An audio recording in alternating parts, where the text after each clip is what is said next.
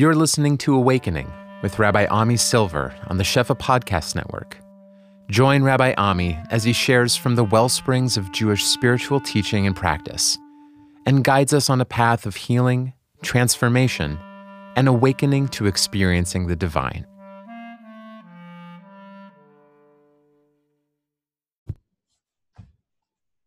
Kadesh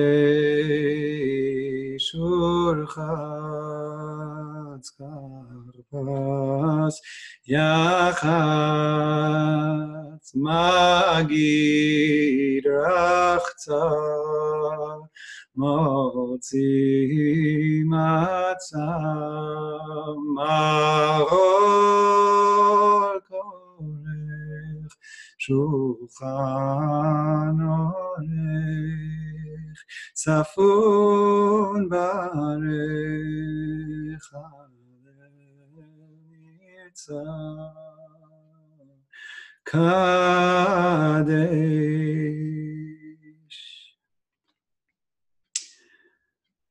With everything that's going on right now, we're also on our way to Pesach.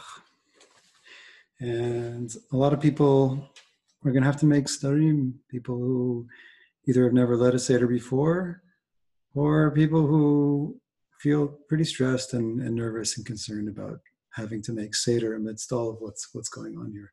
Even that word Seder, Seder means order. And someone who needs Seder, who needs order, is someone who's in a situation of chaos in a position that's disordered. And that's the position we're all in. We're in that in a unique way right now this year. And the truth is, the Seder, from its very inception, is always offering order to chaos, a path, and some guidance in a situation of unknown, of uncertainty, of anxiety and fears and of hopefulness and anticipation. Starting from the very first Seder, the Leil Yetziat Mitzrayim, the night of leaving Egypt that we commemorate every year, where the people were told, slaughter a lamb, paint it on the doorpost, and sit inside and don't leave your house because it's going to be dangerous out there.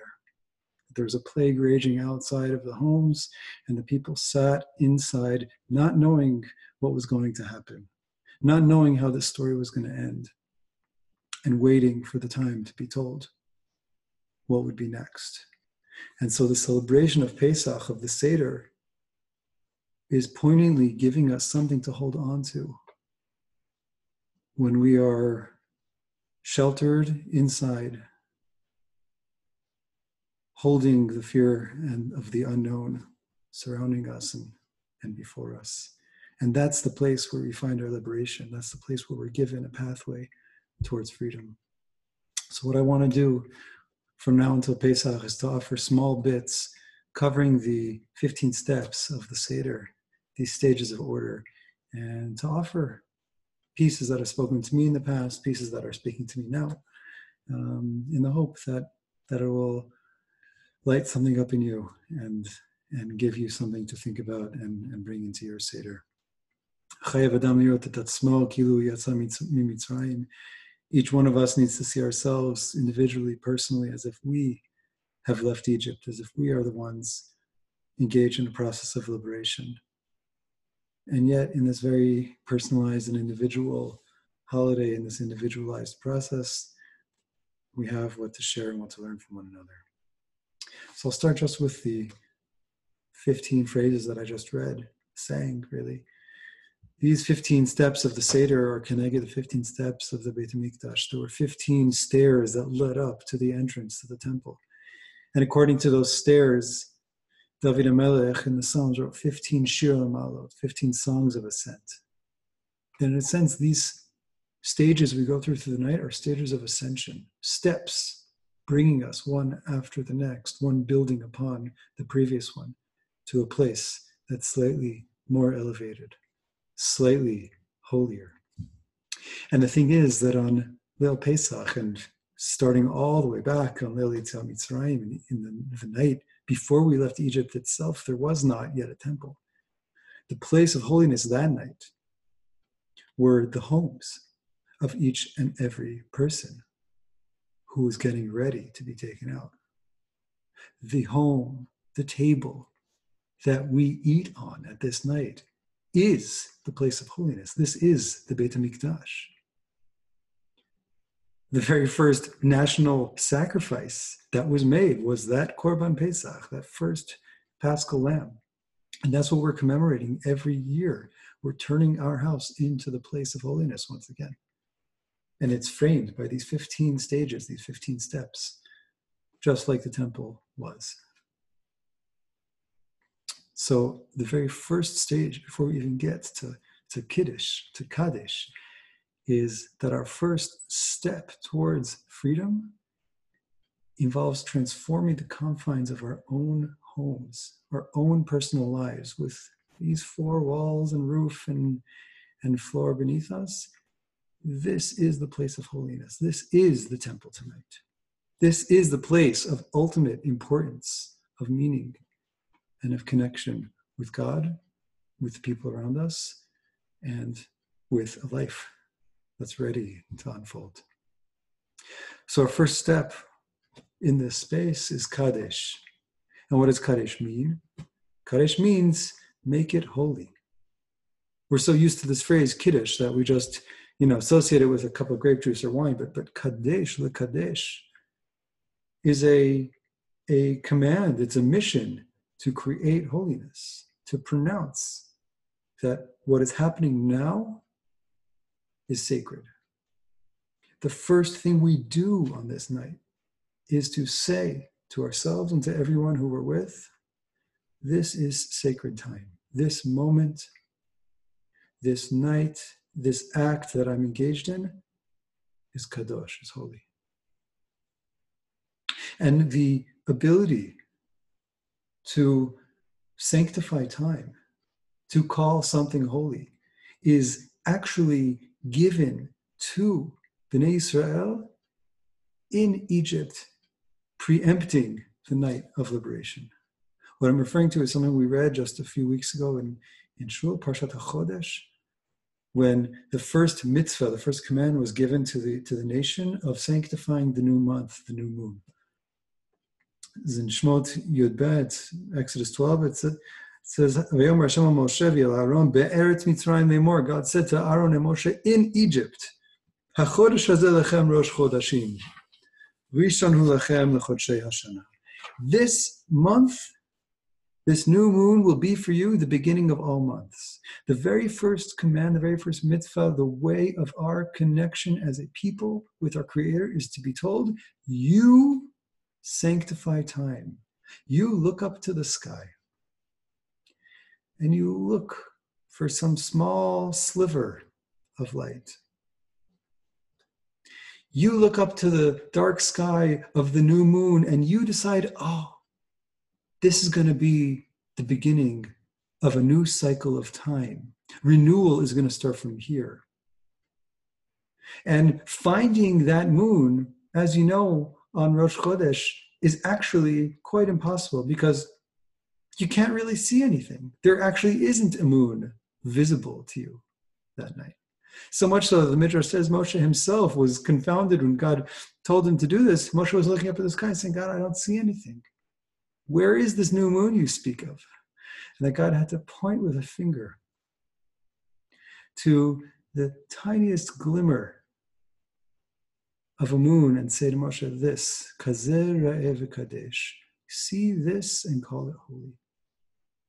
That in a sense, when we look up or we look out and what we see before us is, is absence and darkness, this mitzvah is telling us that even within that dark and, and, and empty space where that which you're hoping to see is not yet visible, you are in a position to look at what is before you, kazera ev kadesh, and say, This, this, really this, kazeh, just as it is.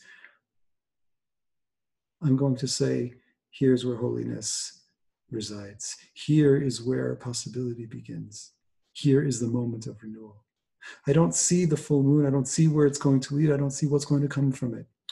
That's not the main thing. The main thing is that you are standing there and you are looking before you and saying, I'm going to say that this is holy. I'm going to say that life is possible despite anything else that might try to convince me otherwise, that might tell me otherwise. I know that there is something more that is here, that is latent, and that can be.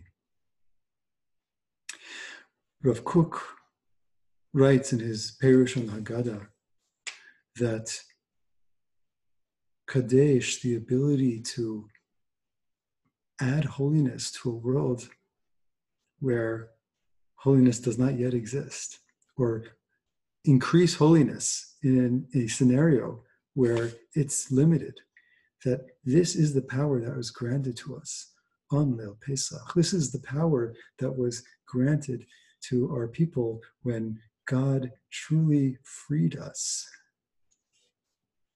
To be freed, or rather a consequence of being freed, is that I can walk through the world with an ability to add to it. I can bring something to this world. There is a freedom in my interaction with reality. That what is as it is is not all that is or can be.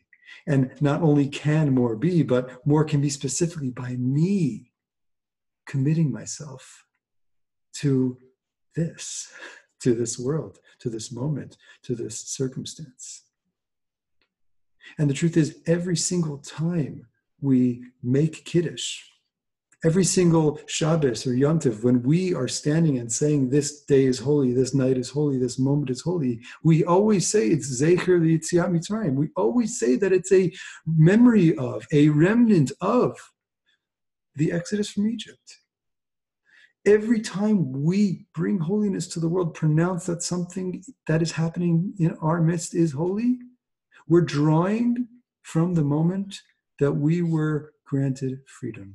And what I want to say is that this freedom, it's clear from Yetziat Mitzrayim, this freedom is not something that is externally given or objectively given. Because when this mitzvah of looking up at the sky, Kazera Eva Kadesh, this moment is holy, when this mitzvah was given to us, we were still slaves. When the entire first Seder that was ever kept, the night of the Exodus, we were all still slaves to Paro. We didn't leave yet. The whole Seder commemorates the moments before we left until the moments that we left and thereafter. But at this point, Kadesh, we haven't left anywhere yet. We're sitting inside, unsure of what's going to be. And here we stand up and we say, Kadesh, this is holy, this is sacred.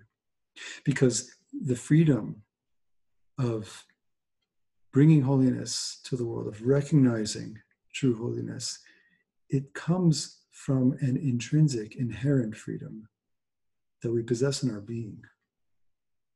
Yetziat Mitzrayim was there to show and reveal a truth about what we are in essence. Like Hashem said, even already at the burning bush to Moshe, B'ni Bechori Yisrael. I'm freeing these people because they're my children, because they are inherently free. They're in a circumstance that doesn't allow them to know and reflect the freedom that they possess in the core of their being. And that is what needs to be revealed and uncovered. And the way that we begin doing that is by saying, This night is holy. This moment is holy. What we're engaged in right now, what I'm engaged in right now. Some people, Hashem Yazor, some people are really going to be alone by themselves on Leil Seder. If you are by yourself on Leil Seder, you are standing there with a cup in your hand, saying that what I am doing right now is kadosh, is truly holy. And it's an affirmation of everything that I am, everything that I possess is what is able to now say, this is holy, and open up the space for me to live and experience these moments of Leil Pesach as something that is truly in touch with that which is sacred. Like I said at the beginning, our home, our table, this is the Mizbeach Hashem. This is the temple. There is nowhere else that we are encountering holiness other than the four walls we live in, the roof over our head, the floor beneath us, and that freedom in our souls, that freedom in our very being that can look in front of us, that can look around us and say, Yes, this is it. This is where holiness is going to take place. And this is where we begin.